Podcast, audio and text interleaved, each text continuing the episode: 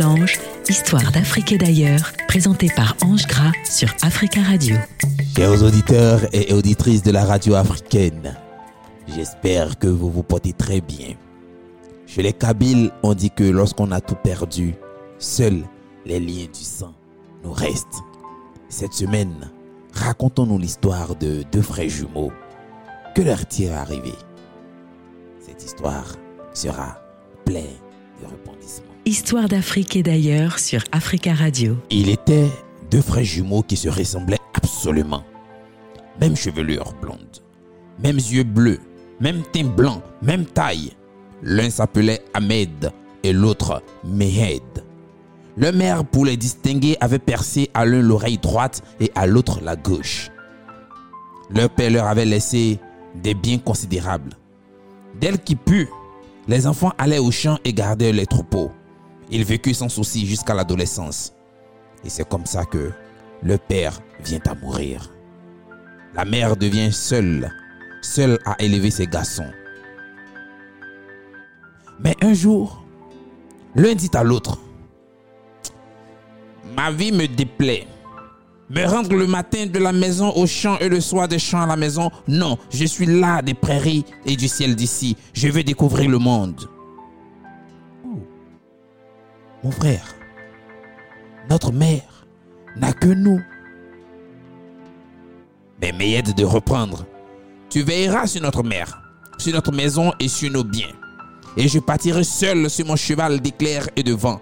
Je prendrai ma carabine, mon sabre et l'un de nos lévriers. Je te laisserai l'autre. Je mettrai en terre un arbre.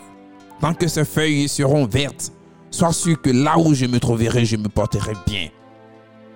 Si tu les vois jaunir, alors dis-toi qu'il m'est arrivé malheur et vole à mon secours. Le lévrier que je te laisse te conduira jusqu'à moi. Chers auditeurs, il prend son sabre, sa carabine, son lévrier et il part sur son cheval d'éclair et de vent. Il voyage depuis peu lorsqu'il rencontre des chevriers. Ils étaient fort ennuyés et bien agités. Il lui dit, Oh jeune homme, le chacal nous mange toutes nos bêtes. Cette nuit, nous le guetterons. Je veillerai avec vous, déclare le jeune homme. Mais si tu nous délivres, nous te donnerons une chèvre. Il tue le chacal vers le milieu de la nuit, choisit au matin sa chèvre et dit au chevrier, Gardez-la moi jusqu'à ce que je revienne. Et puis il s'éloigne. Il chevauchait depuis longtemps lorsque des bergers l'arrêtèrent. Pour Dieu, s'il te plaît, mon enfant, tue-nous l'oiseau de proie qui nous prend toujours nos agneaux entre ses serres. À l'heure où le soleil est le plus puissant, à l'heure chaude où les bergers se reposent sous les arbres, un aigle descend du ciel. Comme il allait fondre sur un agneau, il reçoit un coup mortel et s'abat sur le sol, les ailes étendues. Les bergers s'écrient Oh, brave jeune homme, sois béni, nous te rendons grâce. Maintenant, choisis ta brebis. Il désigne la plus belle et dit Gardez-la moi jusqu'à mon retour et il poursuit son voyage.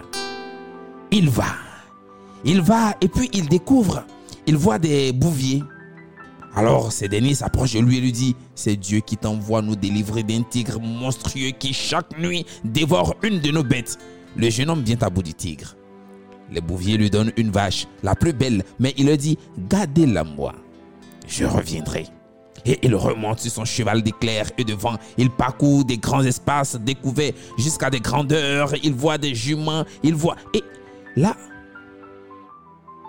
des gardeurs l'aperçoivent et ils lui disent, ta renommée est venue jusqu'à nous. Accepte notre hospitalité et tue-nous.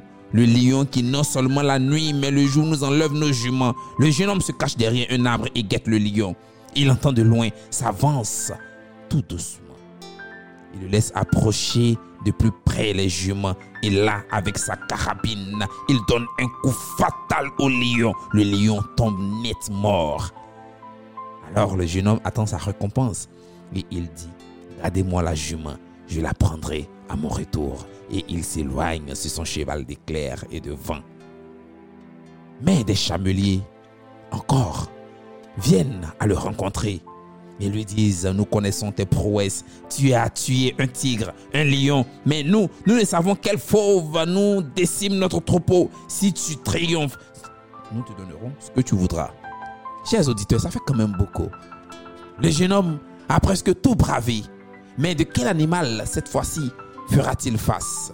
Le jeune homme était en face d'une panthère. Elle avait des yeux perçants. Perçants. Elle le guettait, il la guettait. Mais lui n'avait pas peur. Il avait encore son sabre.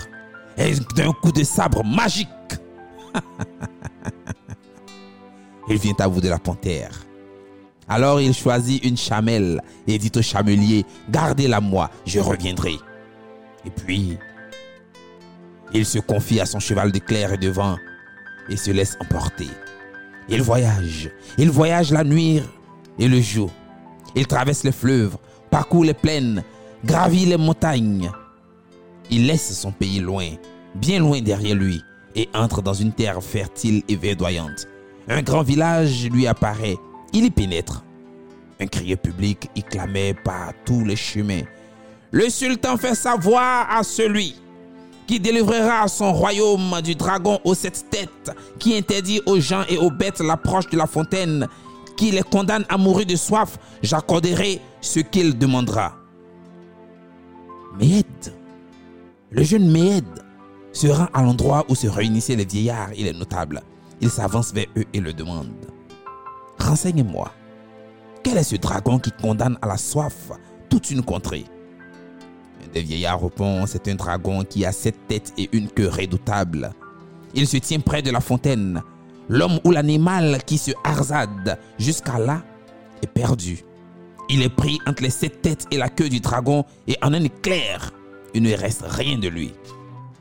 Le jeune homme réfléchit et demande à nouveau Parmi toutes les richesses du sultan, quelle est la plus précieuse? Hmm, mon petit, c'est sa fille. Son unique fille qui surpasse en beauté toutes les filles du royaume.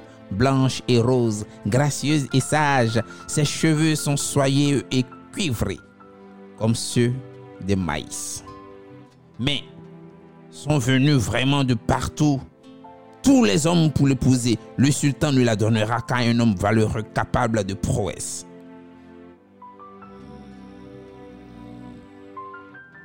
Demain, au point du jour, vous me mènerez vers le dragon aux sept têtes. Déclare. Le lendemain, il se lève dès l'aube. Il prend son sabre, emmène un berger et son troupeau pour attirer le dragon. Et il suit le chemin de la fontaine, accompagné des vieillards et des notables. À leur approche, la fontaine se met à écumer et le dragon montre l'une de ses têtes. Le jeune homme coupe la tête. Celle-là n'est pas ma tête, dit le dragon.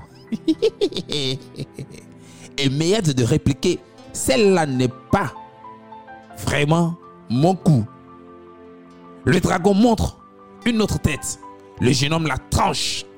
Oh, celle-là n'est pas ma tête. Et celle-là n'est pas mon coup. Pas six fois, chers auditeurs, le dragon montre sa tête. Et sa tête est toujours tranchée. Pas six fois. Pas six fois, il dit celle-là n'est pas ma tête et Méhed de répondre celle-là n'est pas mon coup. Le dragon montre enfin la septième tête, la plus monstrueuse de toutes. Le jeune homme alors prend son sabre à deux mains et la fait voler au loin. Les champs furent à nouveau irrigués et les femmes peuvent s'approcher de la fontaine avec leurs cruches et leurs autres et les bêtes se désaltérer. Les vieillards et les notables muets d'admiration conduisent Méhed au sultan. Mon fils, que demandes-tu? Ce que tu exigeras de moi, tu l'obtiendras. N'as-tu pas triomphé du dragon? Et n'ai-je pas déclaré que celui qui nous en délivrera parle Dis-moi tout. Dis tout ce que tu veux. Et je te le donnerai. Je n'ai qu'une parole. Alors, Mehed regarde le sultan et lui dit, Ce que je te demande, tu me l'accorderas? Alors, Dieu veuille t'inspirer de me donner ta fille. Et le sultan garde un instant le silence et il répond Après-demain sortiront de mon palais 100 jeunes filles. Si tu parviens à reconnaître ma fille parmi elles, amène-la, elle est à toi. Et il fait crier par tout le royaume que 99 filles après-demain revêtent les habits les plus riches, se parent de tous les bijoux, montent des juments bleus et se rendent à mon palais. Aujourd'hui, 99 jeunes filles, habillées d'or et d'argent, la tête ornée de longs voiles de soie étoilés d'or. De longs voiles flottants, 99 jeunes filles montées sur des juments bleus aussi vives que le vent, sortent du palais, l'une après l'autre. Un peu à l'écart, son lévrier près de lui, Méhed les regarde passer. Chaque fois que l'une apparaît, le sultan demande Est celle-là Le jeune homme répond Non. Elles défilent lentement devant lui, plus merveilleuses les unes que les autres, sans qu'il n'en arrête aucune. C'est alors que se montre la centième, vêtue très simplement. Elle sort du palais, montée sur une jument blanche qui boitait un peu. Le lévrier part le premier et Méhed s'élance. Il prend dans ses bras la jeune fille si belle qu'autour d'elle tout semblait plus lumineux. Il élève dans les airs, la fait asseoir sur son cheval d'éclair et de vent et la ramène au palais. Ha Chers auditeurs, là c'est la fête. Les noces durent sept jours et sept nuits. Le sultan convie tous ses sujets. Aux 99 autres filles, il leur offre beaucoup de choses. Et il dit à Méhed, tu es mon gendre. Tu pourras parcourir mon royaume. Allez partout où il te plaira, sauf du côté de la forêt. Tous ceux qui ont suivi cette direction ne sont jamais revenus. Un temps, le jeune homme respecte cette recommandation. Il part dès l'aube accompagné de son lévrier. C'est son cheval d'éclair et de vent. Il chasse tout le jour et ne rentre qu'à la tombée de la nuit. Mais quand il eut parcouru tout le royaume, il a exploré tous les bois. Il ne lui restait plus rien à découvrir. Alors il commençait à s'ennuyer. La princesse était heureuse et le sultan content de lui. Mais Méhed, lui, était fatigué de revoir les mêmes prairies, les mêmes montagnes, les mêmes bois, de repasser par les mêmes chemins. Alors il se dit un soir dans son cœur, pourquoi le sultan m'a-t-il interdit l'approche de la forêt? Pourquoi? Sans doute, quelque merveille ici cache-t-elle et ne veut-il pas que je la voie? Hmm. Petit malin. Méhed. Chers auditeurs, il se lève dès l'aube, amène son lévrier, monte sur son cheval d'éclair et de vent. Il s'éloigne dans la direction qu'il n'aurait jamais dû prendre. Il atteint la forêt comme le soleil se montrait et il s'enfonce. Il traverse la zone la plus épaisse. À peine en émergeait-il qu'il entend le bruit de l'eau. Ce bruit le guide vers la rivière. Là, il franchit et c'est alors qu'il aperçoit un jardin, en vérité le plus prodigieux qu'il puisse voir, car tous les fruits du paradis s'y trouvaient, et toutes les fleurs et tous les oiseaux. Il s'écrie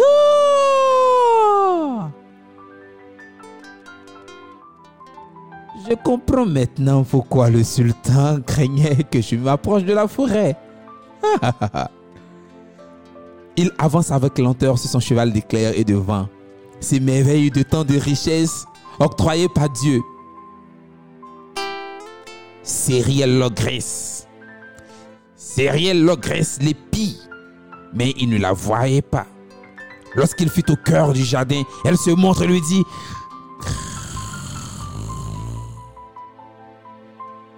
Bienvenue sois-tu, sois le bienvenu. Mais mon fils. Il y a longtemps que l'on me parle de toi et que je t'attends. Alors, chers auditeurs, elle le saisit et l'avale. Elle avale aussi le cheval de Claire et son levrier. Oh. Méed a disparu dans le ventre de leur graisse. Alors les feuilles de l'arbre que Méed avait planté avant son départ se mettent à jaunir. Ahmed, son frère jumeau, qui surveillait, commence à penser. Mon frère est en danger. Il couvait sa mère et lui dit, un malheur est arrivé à mon frère. Je pars, prépare-moi des provisions de route et que tes bénédictions m'accompagnent. Il monte sur son cheval d'éclair, appelle son lévrier, prend son sabre, sa carabine et à son tour s'éloigne. À peine sortait-il du village que des chèvriers l'appelaient et lui dit Hé Ta chèvre s'est multipliée. Viens voir tes chevreaux. Il le répond Je reviendrai. Il passe. Quel bonheur Il se met à penser Quel bonheur, mon frère est donc passé par là. Plus loin, il rencontre des bergers qui lui disent Hé Ta brebis est devenue troupeau. Et il répondait toujours Laissez-moi, je reviendrai. Il va sur son cheval de clé et de vent. Mais des bouviers l'aperçoivent et essayaient en vain de l'arrêter. Mais amène ta chèvre et tes veaux. Il répondait toujours Je reviendrai, je reviendrai, je reviendrai, je reviendrai. Il voyage. Il voyage la nuit et le jour. Les yeux attachés sur son lévrier qui semblait voler tant il courait. Tout à l'espoir de retrouver son frère. Ahmed s'abandonne à son cheval d'éclair et de vent, franchit les fleuves, parcourt les plaines, gravit les monts. Lorsqu'à son tour, il pénètre dans une riche et vête contrée. Le soleil se levait. Un grand village apparaissait devant lui. C'était le village où il avait délivré. Le lévrier ralentit son allure. Le cheval limite et le jeune homme vit avancer vers lui une foule étonnante. Te voici donc enfin, Méhed On lui criait cela de partout. Tu as été absent si longtemps. T'es-tu rendu dans ton pays? La fille du sultan, ta femme, a accouché. En ton absence, elle a accouché d'un magnifique garçon. Le sultan lui-même arrive. D'où viens-tu? J'étais si inquiet pour toi. C'est alors qu'Ahmed dit au sultan, vous vous trompez, je ne suis pas Méhed, je suis son frère. Lorsque Méhed est parti, nous avons planté un arbre. Ses feuilles se sont mises à jaunir. J'ai compris qu'il fallait me mettre immédiatement à la recherche de mon frère. Le sultan le regarde longuement et finit par dire, mais mon fils, ton frère vivait heureux parmi nous. Sa renommée l'avait précédé jusqu'ici. Le bruit de ses exploits était parvenu jusqu'à moi. Le long de son voyage, il avait sémé du bien, tué un chacal, un aigle. Il avait tué un tigre, un lion, une panthère lorsque Dieu nous l'envoya. Le dragon aux sept têtes régnait sur nous et nous avait condamnés. Il nous avait condamnés à mourir de soif. Mais ton frère est venu à bout de tout cela. Il a même épousé ma fille, mais je ne sais pas ce qu'il est devenu. Il a disparu. Maintenant, je crains qu'il ne soit allé du côté de la forêt et qu'il ne soit arrivé malheur à ton frère. Chers auditeurs, Ahmed écoutait attentivement. Et là, il se décide à partir à la recherche de son frère sans même se reposer. Il alla voir le vieux sage et lui demande conseil. Pourquoi le sultan a-t-il interdit à mon frère l'approche de la forêt? Parce que là se trouve le jardin de Cyriel. Si Méhed s'est aventurée, elle aurait avalé. Peut-être qu'elle a avalé. Mais si tu parviens à la surprendre et à lui fendre la tête, tu sauveras ton frère, car alors tu n'auras qu'à ouvrir avec douceur le ventre de leur graisse et à l'en retirer. Ahmed remonte sur son cheval d'éclair et de vent, appelle son lévrier et se dirige vers la forêt. À l'heure chaude, il y pénètre. Il traverse. Malade d'impatience, guidé par son chien, à peine il franchit la rivière que Cyriel lui apparaissait immense dans son merveilleux jardin.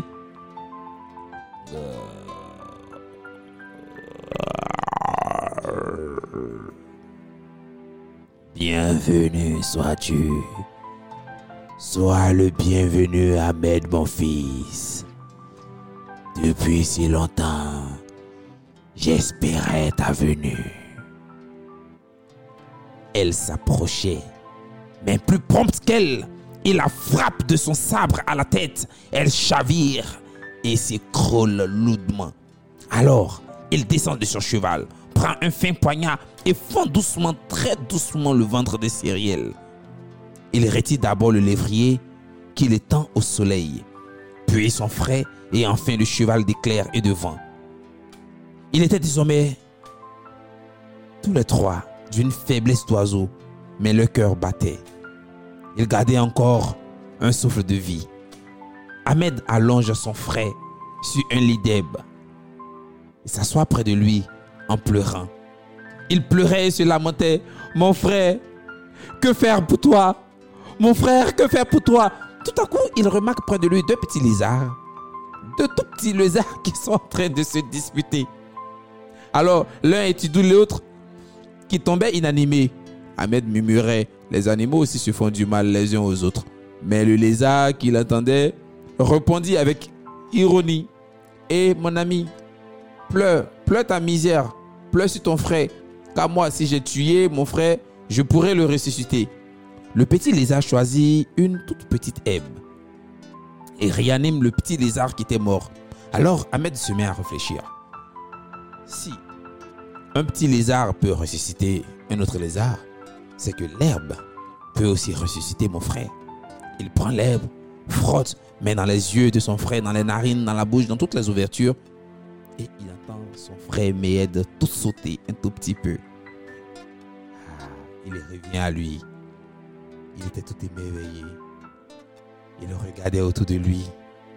Et là maintenant, il fallait choisir entre rester dans cette forêt où il y avait un magnifique jardin ou aller au village. La nuit trouve les deux frères assis côte à côte dans la maison des céréales. La nuit les trouve mangeant des œufs frais, de la galette de blé, du beurre et du miel. Ils mangent des fruits en buvant du lait. Ils se reposent là quelques jours. Des jours et des jours passent. Et puis un matin, se souvenant de la jeune princesse et du sultan, Mehed dit à son frère Ahmed qu'il est temps de partir. Cet endroit n'est pas le nôtre. Il faut partir. Alors ils montent le cheval d'éclair et de vent. Précédés de leur lévrier, ils abandonnent le jardin de leur graisse, franchissent la rivière et s'engagent dans la forêt. Ils la parcourent sans hâte en promeneur. Ils atteignent avant midi le village. La nouvelle de leur arrivée se répand vite d'une rue à l'autre. Des hommes et des enfants les acclamaient et les accompagnaient jusqu'au palais. J'ai tué l'ogresse, annonce Ahmed au sultan. La rivière emporte son cadavre vers la mer. Dieu te bénisse, mon fils, et te couvre de ses bienfaits. Tu es aussi valeureux que ton frère. Et il court porter l'heureuse nouvelle à sa fille. La princesse pleure de joie en montrant à de son fils et la cour. Et tout le royaume fêtait le retour des jumeaux. Mais le lendemain, Ahmed dit, ma mère m'appelle. Je la sens dans la peine de nos champs et de nos bêtes. Il faut partir. Moi aussi, j'ai le mal du pays, lui dit Meyed. Je veux revoir ma mère et lui amener ma femme et mon fils. Le sultan essayait vainement de leur tenir. À l'heure où la chaleur tombe, la jeune princesse montée sur une jument bleue aussi vive que le vent son enfant dans les bras, sort du palais. Les jumeaux la suivent sur le chevaux d'éclair et de vent, accompagnés de leur lévrier. Ils voyagent toute la nuit et toute la journée. Enfin, ils passent devant. ils sont là les chameliers. Les chameliers sont là. Oh, mais vous avez oublié votre chamelle. Elle a donné petit de chamelon. Alors ils prennent tout. Les chameaux, les chèvres, les brebis, les vaches. Ils prennent tout. Et bientôt on les voit devant la princesse, son fils sur un cheval. Les deux frères derrière. Et derrière, derrière, il y a un immense troupeau qui les suit. Là, chez nous, on dit qu'ils sont riches. Riches de ce qu'ils sont, riches de ce qu'ils ont.